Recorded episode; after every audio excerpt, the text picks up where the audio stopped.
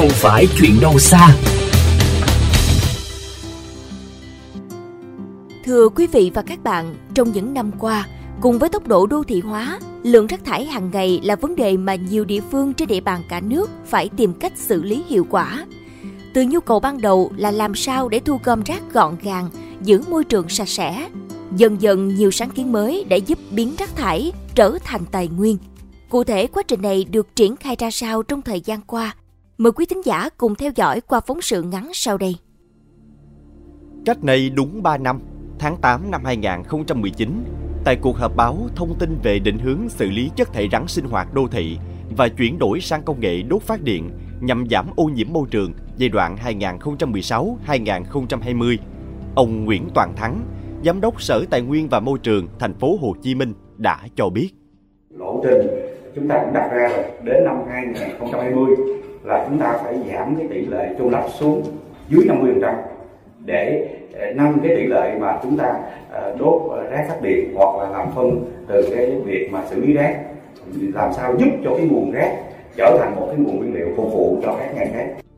Đầu tư phát triển công nghệ đốt rác phát điện là một trong những mục tiêu mà thành phố với gần 9 triệu dân đã và đang quan tâm thực hiện trong những năm qua.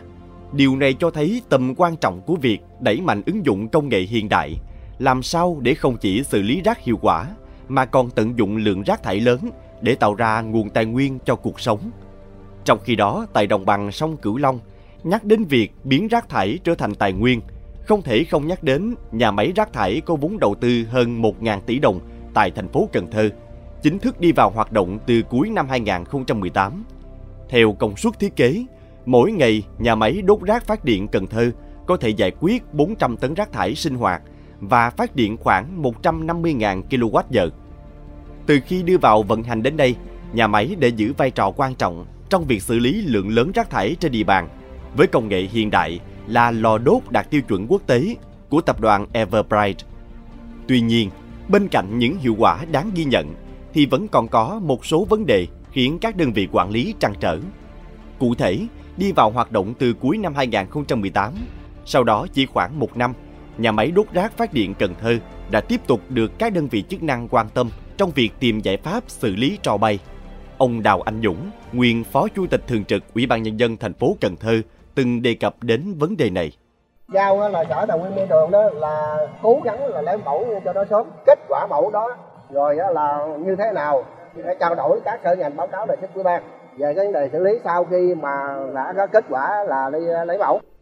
Đến thời điểm hiện tại, lượng tro bay phát sinh từ quá trình vận hành của nhà máy đốt rác phát điện Cần Thơ đã lên đến con số hàng ngàn tấn. Mới đây, địa phương cũng khẩn trương hoàn tất thủ tục để có thể mời gọi lựa chọn nhà đầu tư phù hợp, đủ năng lực xử lý lượng tro bay lớn, mối lo ngại về môi trường sống của người dân trên địa bàn. Bên cạnh việc đốt rác phát điện thì rác thải cũng có thể được xử lý thành phân vi sinh. Tính đến cuối năm 2018, nhà máy xử lý rác thải bằng công nghệ sinh học tọa lạc tại xã Hữu Định, huyện Châu Thành, tỉnh Bến Tre đã đi vào hoạt động được hai chuyền. Thời điểm đó, ông Đoàn Công Dũng, Giám đốc Sở Xây dựng tỉnh Bến Tre cho biết. Cái nhà máy xử lý rác Bến Tre hai chuyền đã đi vào xử lý và cái khối lượng xử lý một ngày là đạt từ 150 đến 170 tấn và khối lượng này thì nó cũng đảm bảo được cho cái khối lượng mà chúng ta nhận rác một ngày thì cũng khoảng trung bình cũng khoảng 150 tấn.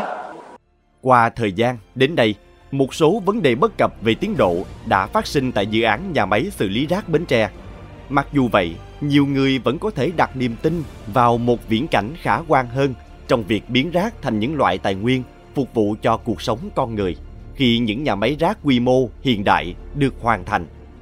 Từ rác thải qua quá trình xử lý hiện đại, sản phẩm cuối cùng là phân bón vi sinh.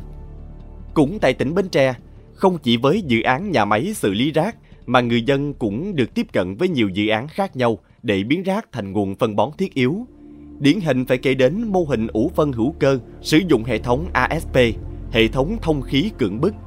Với mô hình này, những loại phế phẩm trong nông nghiệp, các loại rác thải hữu cơ được đưa vào hệ thống ủ tại hộ gia đình và cho ra những mẻ phân hữu cơ sau thời gian khoảng một tháng rưỡi, đáp ứng nhu cầu bổ sung dinh dưỡng cho các diện tích trồng dừa, bưởi da xanh.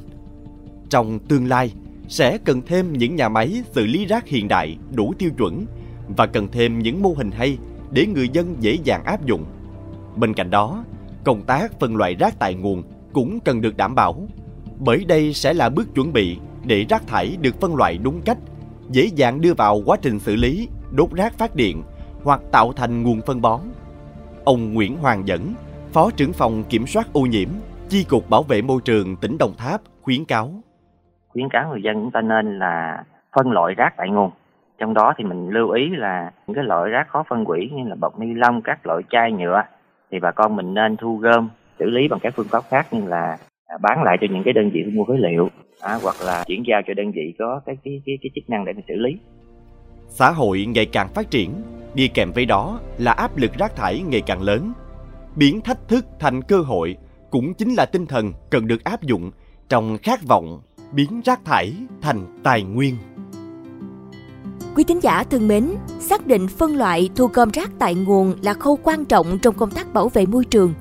Với mục tiêu là tất cả vì một tương lai tươi đẹp, trong sạch, lành mạnh. Tại Hậu Giang, nhiều mô hình đã được triển khai hiệu quả. Tiêu biểu như đổi chất thải nhựa lấy quà, phân loại, xử lý rác thải, thu gom vỏ chai, bao gói thuốc bảo vệ thực vật. Mời quý thính giả cùng theo dõi nội dung này qua bài viết với nhan đề Phân loại rác tại nguồn, không để dừng lại ở phong trào do phóng viên Nguyên Toàn thực hiện.